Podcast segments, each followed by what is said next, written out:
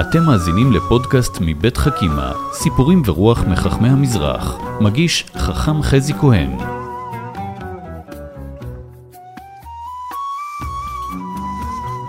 שלום לכם, אתם בפודקאסט של חכימה, סיפורים ורוח מחכמי המזרח. סדרת הסקטים בנושא חכמים, אני חזי כהן. והפעם אנחנו נוסעים לנו לאיראן, פרס, לפגוש אב ובנו, מולה קוצ'יק והרב פרופסור עזרא ציון מלמד, שמשקפים משהו מהעולם הפרסי של יהודי פרס והשאיפה אל ציון. וכדרכנו את המסע שלנו נתחיל בסיפור, ונדבר קודם על האבא ואחר כך על הבן. והאב הוא מולה קוצ'יק, רב רחמים הכהן מלמד, הרב בשירז, ואחר כך עלה לארץ והיה הרב של הקהילה היהודית הפרסית בירושלים, חי בין השנים אלף שמונה מאות שישים וחמש ל-אלף תשע מאות שלושים ושתיים, וסיפור הפתיחה שלנו, כדרכנו בחכימה, אנחנו תמיד פותחים בסיפור, הסיפור שלנו עוסק בשאלה, מה זה מולה קוצ'יק ולמה קוראים לו ככה? אז קודם כל מולה זה איש דת. באזורים האלה מולה הוא שם של כהן הדת המוסלמי או כהן הדת או הרב היהודי, וקוצ'יק בפרסית פירושו קטן, קטנצ'יק. והסיפור הזה הוא סיפור מקסים, הוא בעצם נולד למשפחת תלמידי חכמים, היה גאון, וכבר בגיל אחת עשרה הוא היה נושא דרשות בבית הכנסת. ובסוף הדרשה, כמנהג הספרדים, אומרים רבי חנניה בן הקשיה אומר איזה קטע מהתלמוד, ומיד אחר כך קדיש, וככה באיזה חוש הומור קהילתי כזה, כל פעם שהיו מסיימים את השיעור ומתכוננים לקדיש, אז מישהו היה אומר, אבל אל תספרו אותו כי הוא מולה קוצ'יק, הוא עוד לא בר מצווה, הוא מולה קוצ'יק. והשם הזה תפס כל כך שגם כשהוא נהיה גדול בחייו וגדול בתלמודו, רב גדול, עדיין שימרו את השם מולה קוצ'יק. והסיפור הזה מעבר להומור שמתגלה בו, מלמד אותנו דבר אחד על הרב, הרב רחמים מלמד הכהן, שהוא גדול בתורה, גאון כבר מצעירותו. הוא מדבר, הוא מספר לנו גם משהו על הקהילה בשירז, שאוהבת תורה, ולומדת תורה גם ממולה קוצ'יק.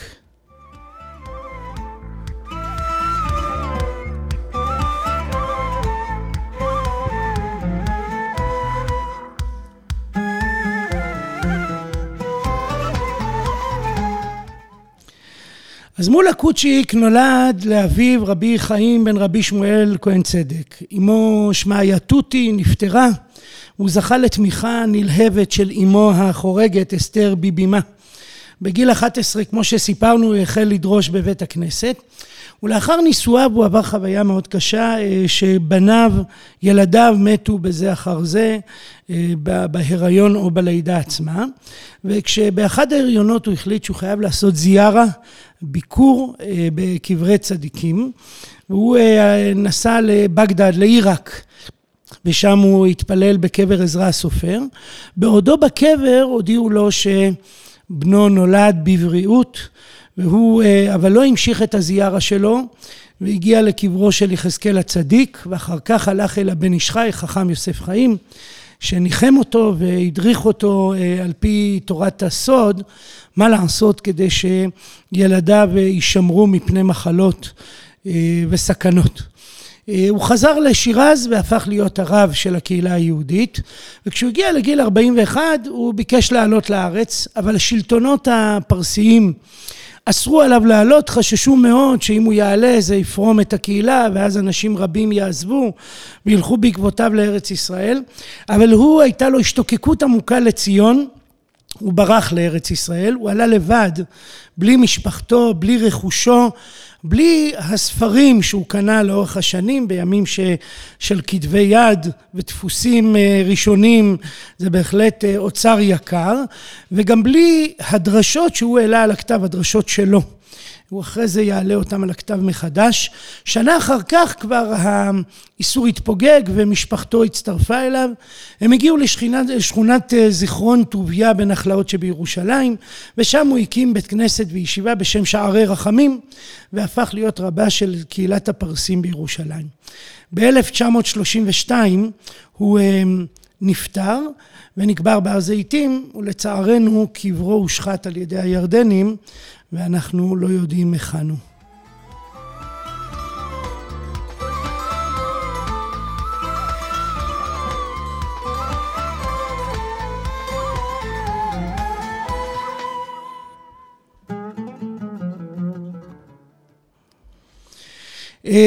מולה קוצ'י כתב הרבה ספרים, כיסא רחמים, שהוא דרשות, צדקה ורחמים, דרשות לחמש מגילות, ישועה ורחמים.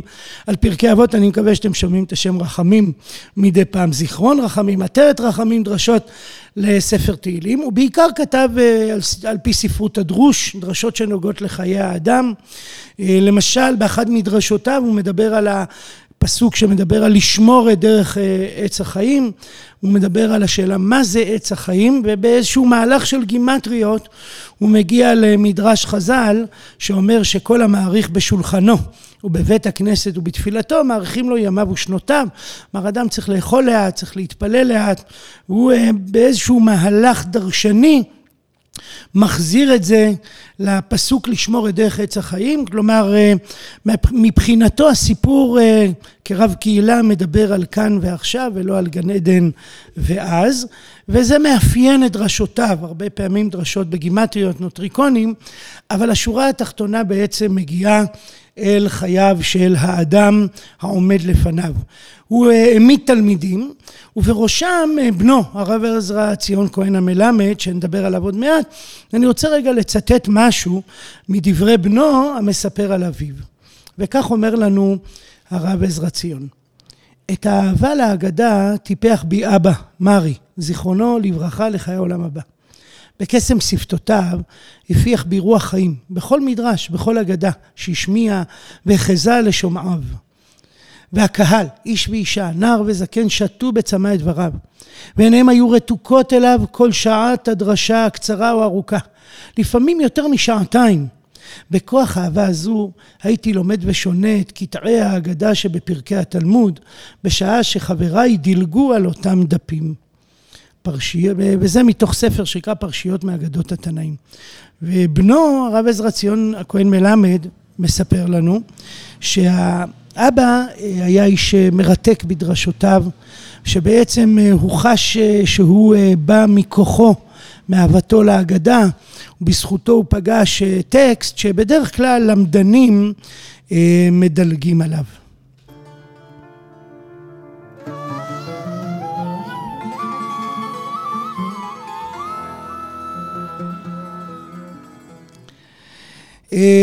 לסיום סיפורו של מולה קוצ'יק, אני אומר, סיפור ככה מעניין שמשקף את דמותו, זה שכשהוא הקים את הישיבה שלו, אז בתוך הישיבה עצמה הוא הנהיג שהוא משרת את התלמידים, הביא להם ספרים מהספרייה, נותן להם קוסטה, ואנשים פנו אליו בככה תמיהה, רוצה, ואמרו לו, אתה רב גדול, אתה ראש הישיבה, מה אתה מכין לתלמידי הישיבה קפה ותה? והוא ככה בחיוך היה אומר להם, איך קוראים לי? מה, איך קוראים לי? קוראים לי מולה קוצ'יק. אני אומנם מולה, אבל אני קוצ'יק, אני קטן.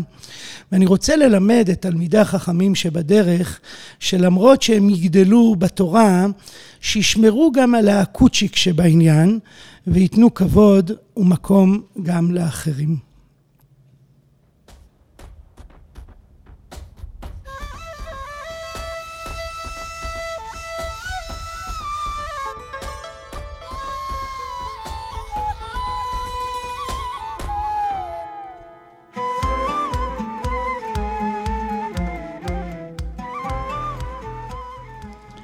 ומן האב אל הבן, אל הרב עזרא הכהן, עזרא ציון הכהן מלמד, בנו, שנולד ב-אלף תשע מאות ושלוש ונפטר ב-אלף תשע מאות תשעים וארבע, הרב הפרופסור. נעזרתי הרבה בדברים שכתב חוקר בשם גיורא פוזיילוב, ובעיקר בעבודת ימי פייפיה של יאיר כהן צמח, שלמדתי ממנה הרבה. הרב עזרא ציון הכהן מלמד היה רבה של קהילת הפרסים בירושלים, רב בית כנסת, ראש ישיבה, וגם במקביל פרופסור לתלמוד, איש מחקר, פילולוגיה, מקרא ותלמוד, וממעצבי האסכולה האקדמית הירושלמית בחקר התלמוד. השילוב הזה שבין רבנות לבין פרופסורה נדבר עליו בהמשך, וכדרכנו אנחנו הרבה פעמים פותחים בסיפור כדי להפגיש אותנו עם הדמות, אבל הפעם אני דווקא אספר על מאמר שהוא כתב, שלדעתי משקף משהו מהותי באישיותו. הרב הכהן מלמד כתב, עוד רגע נראה, עשרות מאמרים וספרים. באחד ממאמריו הוא מנתח את המשא ומתן של אברהם אבינו עם אנשי ממרא בדרך לקניית מערת המכפלה כדי לקבור את שרה. הוא מנתח בצורה יפהפייה את המשא ומתן. הוא מראה כיצד יש פה שיח של מצד אחד כבוד ומצד שני משא ומתן קשוח עם לחצים ושימוש ברטוריקה של משא ומתן. והמאמר הזה שאני קראתי אותו כמה פעמים בחיי ואני גם מלמד אותו כאיש מקרא, הוא מאמר יפה משום שהוא עושה שני דברים במקביל. ומצד אחד מצד אחד הוא קשוב מאוד לפסוקים, יש שם ניתוח מאוד יפה של לשון המקרא, עם רוחב דעת ורוחב יריעה והיכולת לקחת ביטוי ולבחון אותו בכל התנ"ך כדי לחזור אל הפסוקים ולעיין בהם נכון. ומצד שני שומעים את מחנה יהודה בתוך הניתוח של המאמר.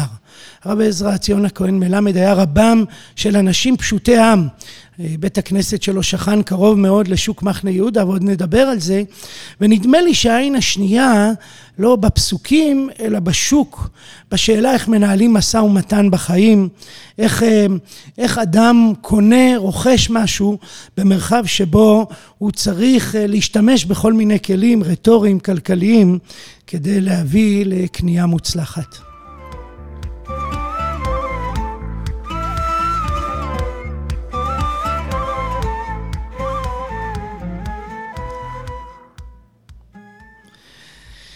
אז הרב פרופסור עזרא ציון הכהן מלמד נולד ב-אלף תשע מאות ושלוש, כפי שאמרנו, לאביו, הרב רחמים הכהן מלמד, מולה קוצ'יק.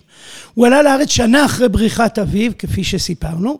הוא למד בישיבות בירושלים, דורש ציון, ישיבת ציון. דורש ציון הוא מקום שהוקם כדי להכניס לצד לימוד התורה גם לימודי חול ומקצוע. הישיבה או הבית ספר הזה, בעצם העולם האשכנזי דחה אותו, היה מעט תלמידים אשכנזים, והתנגדות עצומה של הקהילה החרדית הירושלמית, ולכן רוב תלמידיו היו בסופו של דבר ספרדים, והרב עזרא ציון לומד שם, הוא מתפתח. ב-אלף תשע מאות עשרים ושש הוא מתחתן עם אישה מעניין בשם שושנה רוטמן, והחתונה הזו יש הרבה מה להגיד לה, עליה, משום שהיא מיוחדת במינה. קודם כל יש פה נישואים בין הדתיים. אנחנו מדברים על אלף תשע מאות עשרים ושש, זה דבר לא מקובל, העדתיות שולטת, ה... הייתי אומר אולי נישואים בין העדתיים בתוך המרחב המזרחי, ספרדי והאשכנזי היו מקובלים, אבל נישואים בין ספרדים לאשכנזים היו דבר די חריג, ויש פה חתונה שהיא אמירה מאוד חשובה על עם ישראל, על קיבוץ גלויות, מי שחיתן אותם היה הרב קוק, והדבר המעניין עוד בחתונה הזו, זה המקום שבו הם נפגשו. הם נפגשו בשיעור אספרנטו. וזה לדעתי גם אומר משהו. איזשהו רצון לעולם חדש, הרי היה פה איזשהו ניסיון ליצור שפה חדשה, יעילה, קצרה, שכל אחד יוכל ללמוד ולהשתמש בה מעין העולם החדש. והנה הרב עזרא ציון הולך לשיעור אספרנטו, וגם לומד אספרנטו, אבל גם מוצא את אשתו. לימים הוא הופך להיות מלמד, הוא מלמד בישיבת דורש ציון שבה הוא למד, בסמינר למורות של המזרחי, ואחר כך בבית המדרש למורים עבריים, שלימים יהפוך להיות המכללה לחינוך על שם דוד ילין. הוא במקביל, הוא לא נוטש את העולם הספרדי, פרסי, איראני שמנו הוא בא, הוא מתמנה לוועד הקהילה של ירושלים מטעם יהודי המזרח, הוא מחליף את אביו שנפטר, בראשות הישיבה וקרב הקהילה הפרסית בירושלים, ובמקביל הוא גם לומד תלמוד, והופך להיות תלמידו המובהק של פרופסור נחום אפשטיין, כשהדוקטורט שלו הוא מדרשי הלכה של תנאים בתלמוד הבבלי. והתמונה הזו, השירה הזו, אני חושב מבטאת היטב את דמותו. הוא מצד אחד מאוד קשוב ונמצא בתוך העולם שממנו הוא בא, ומצד שני הוא גם עם מבט אל העולם של ארץ ישראל, העולם המודרני, חקר התלמוד. ב-אלף תשע מאות חמישים ושש הוא מתמנה לחבר האקדמיה ללשון במשך שנים רבות. ב-אלף תשע מאות שישים וארבע הוא מקבל פרופסורה, והוא הפרופסור המזרחי הראשון בארץ. במקביל הוא כותב המון המון ספרים, הוא כותב כמאה ספרים ומאמרים בתחומי המקרא, התלמוד, התרגומים, הפרשנים.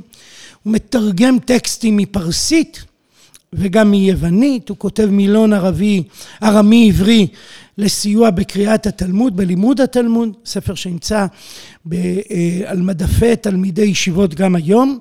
הוא כותב כמה ספרים בולטים, למשל מפרשי המקרא דרכיהם ושיטותיהם, ספר שבו הוא פורס את כל תמונת פרשני ימי הביניים, מה מאפיין את אבן עזרא, את רש"י, את רשב"ם, הוא מביא עשרות דוגמאות, הוא איש מאוד מאורגן ומסודר, זה אחד האפיונים הבולטים שלו, הוא כותב פרקי מבוא לספרות התלמוד, והספרים האלה בעצם משמשים אותו להוראה ולהנגשה של הספרות המקרא והתלמוד והפרשנות לכל המבקש.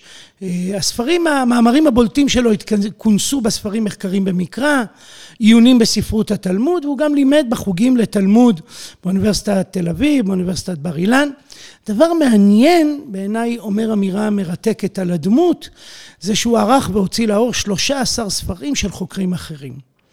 ביניהם ספרים של מורו ורבו, פרופסור אפשטיין. הדבר הזה בעיניי הוא דבר מרתק, משום שבדרך כלל באקדמיה אתה במרוץ לחדש ולהוציא ספרים משלך, ולעצור את מהלך הכתיבה. ולהוציא ספרים של אחרים זאת אמירה של ענווה, זו אמירה של קולגיאליות, של חברות מאוד עמוקה, אולי של ראיית התוכן כדבר עיקרי ופחות הקידום העצמי, ועל כל אלה ועל מפעליו הגדולים הוא זוכה בפרס ישראל.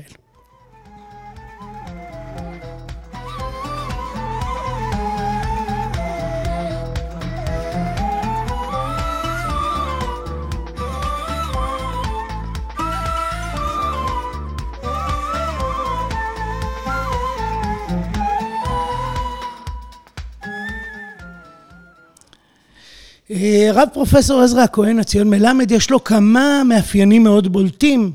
הראשון שבהם זה הציונות.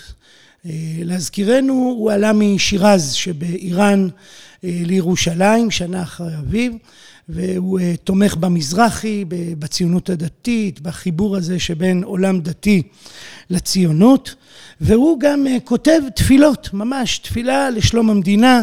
הוא כותב על הניסים כחלק מהתפיסה שאם יש על הניסים על חנוכה ועל הניסים גם לפורים, אז צריך גם על הניסים להקמת המדינה. אני אצטט קצת מדבריו, תראו את הניסוח שלו, על הניסים ועל הפורקן ועל הגבורות ועל התשועות ועל הנפלאות ועל הנחמות שעשית על אבותינו ולנו בימים ההם בזמן הזה. הפתיחה המקובלת בחנוכה ופורים, והנה עכשיו הוא מתחיל. אתה אל עוררת את לב אבותינו לשוב להר נחלתך, לשבת בה, לקומם את הריסותיה, לעבוד את אדמתה. ובעמוד עלינו שלטון רשע, ויסגור שערי ארצנו בפני אחינו הנמלטים, מחרב ואוהב אכזרי, וישיבם באוניות לאיי הים ולחופים נידחים. הוא מדבר פה על הבריטים, על סגירת שערי הארץ, על הספרים, על הספר הלבן, על השואה, על המעפילים. אתה בעוזך מיגרת את כיסאו, ותשחרר את הארץ מידו. זה מערכה ראשונה. ובקום עלינו אויבים מבית, והתנכלו לנו להשמידנו. אתה בגבורתך היפלת עליהם ממתה ופחד, ויעזבו את כל אשר להם, וינוסו בבלה וחיפזון מחוץ לגבולות ארצנו. הוא מדבר פה על המאבק החריף, המלחמה בערביי הארץ, והנה תמונה שלישית, ובבוא עלינו שבעה גויים לכבוש את ארצנו. ולסומנו למס עובד, והוא מדבר פה על כניסת מלחמות צבאות ערב אל הארץ, מתאר פה ממש את כל התהליך של הגאולה, את קיבוץ הגלויות שהתרחש, והכל ככה בתחושת הודאה, וכאשר זיכיתנו לראות את ראשית גאולתנו, אומר עובדות נפשנו, כן תחיינו את זקנו, תחזנה עינינו בגאולת ישראל השלמה, וחדש ימינו כקדם אמן. מחדש פה תפילה שאמורה להיכנס אל תוך סדר התפילה. באחת השנים מציעים לו לעשות שנת שבתון בחול, כדי פוסט דוקטורט מה שקוראים, כדי להעמיק את הידע, כדי שחוקרים מרחבי העולם יכירו אותו, אבל הוא מסרב. תורה, מחקר עושים רק, רק בארץ, ונדמה לי שהתמונה הזו היא תמונה מאוד מרכזית בעולמו של הרב פרופסור עזרא כהן הציון מלמד.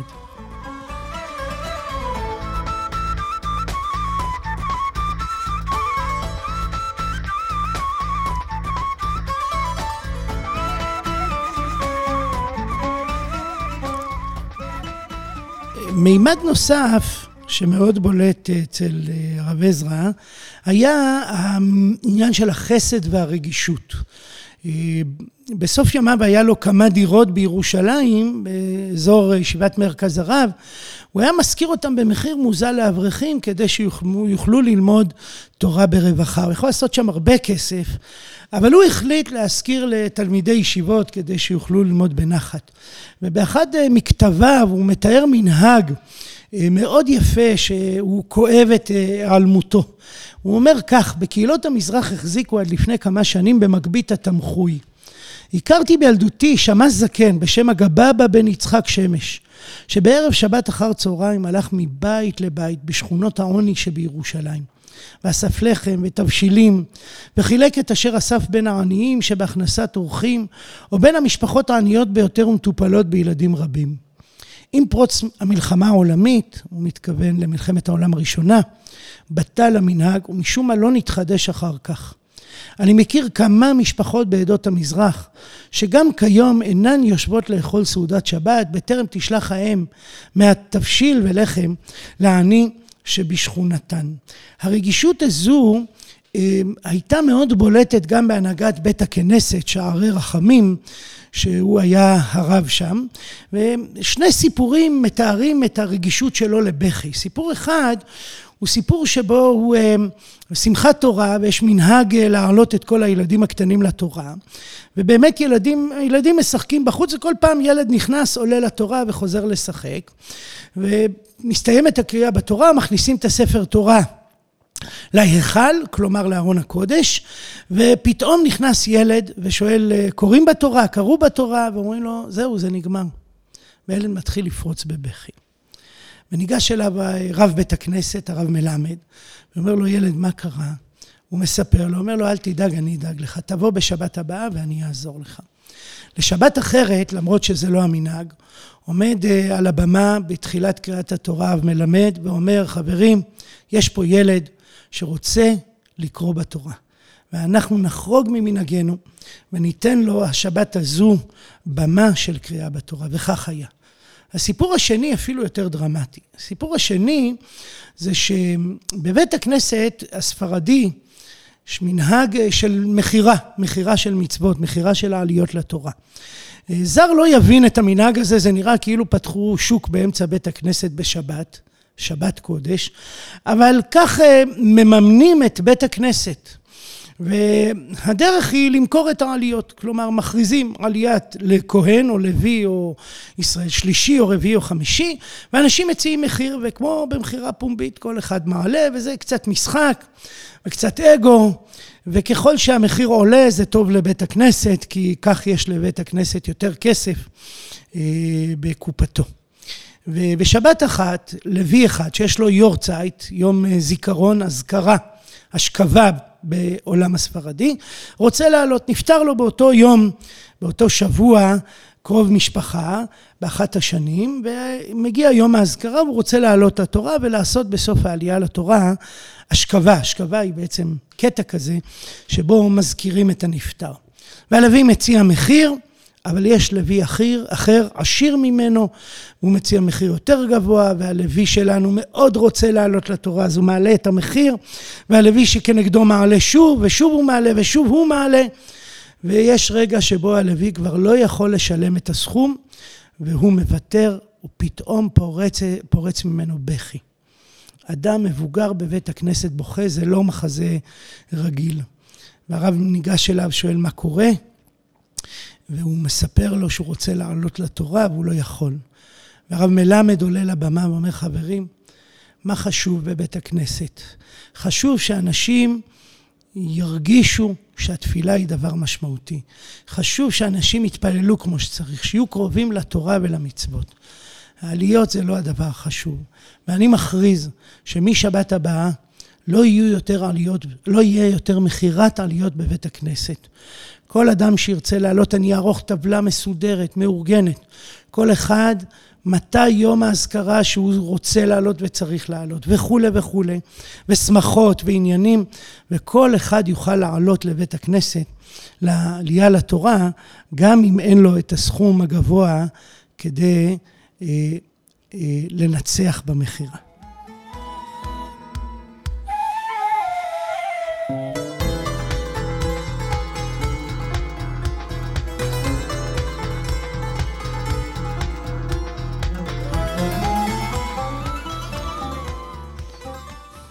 רב פרופסור עזרא ציון מלמד נפטר ב-אלף תשע מאות תשעים וארבע, ואולי אחת התמונות היפות שמבטאות בצורה הכי עמוקה את דמותו הייחודית, היו ההספדים שנישאו בשלושים לפטירתו. וכך מספר בנו, וזה מופיע בימי של יאיר, יאיר כהן צדק, מופיע שם באחד, באחד הדפים ב-אם איי, סיפור מאוד יפה שהבן מספר, שבהספדים השתתפו ארבעה אנשים. ההספד הראשון היה של בן משפחה. ההספד השני היה של אחד ממתפללי בית הכנסת. ההספד השלישי היה של פרופסור לתלמוד. וההספד הרביעי היה של יושב ראש בעלי הבסטות בשוק מחנה יהודה. והתמונה הזו יפהפייה. הפרופסור לתלמוד, ויושב ראש בעלי הבסטות בשוק מחנה יהודה, עם בן משפחה ומאחד מתפעלי בית הכנסת. זה אולי התיאור הכי יפה להסביר מי היה הרב פרופסור עזרא ציון כהן מלמד. אולי נחתום בציטוט יפהפה של פרופסור דוד רוזנטל, שאומר את הדברים האלה, ויכול להיות שהוא היה זה שהספיד את, את הרב.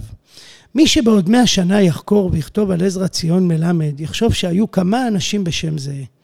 האחד, רב העדה הפרסית. השני, פרופסור למקרא. השלישי, פרופסור לתלמוד.